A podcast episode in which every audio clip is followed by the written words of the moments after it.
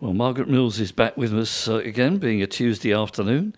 And uh, Margaret, what are you looking at this week? I'm looking at a tale of many marriages. Mm-hmm. Now, there's a church at Birdbrook, not far from Steeple Bumpstead in Essex, Mm-hmm. that has a couple of memorial tablets well worth looking at Mm-hmm. if you're in the area. And I would think possibly unique in the area, maybe even unique in the country. The first one that I will mention is a lady called Martha Bissett. Mm-hmm. Martha Bissett died and was buried in May 1681, and her memorial tablet records that she had nine husbands, Grief. not all at the same time, one at a time.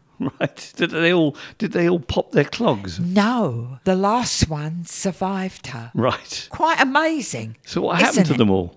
Well, presumably they just died of natural causes. Oh right, right. I don't think there's anything sinister going on Right. there.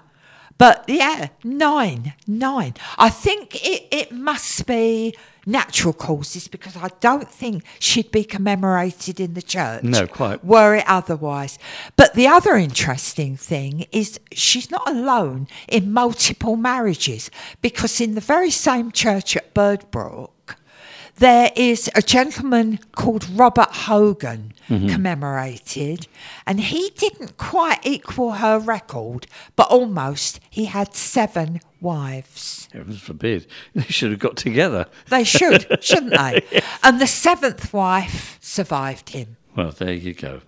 So, very interesting. If these are accurate, Yes. and there's no reason to think that they're not, he died in 1739. Mm-hmm. so, Robert Hogan, 1739. Martha died earlier in 1681. Yes. So, they're separated by what, about 50 odd years? Yeah, yeah. Interesting, but in the same church. Well, that's it. It Is must be this a record? something in the air there, I thought.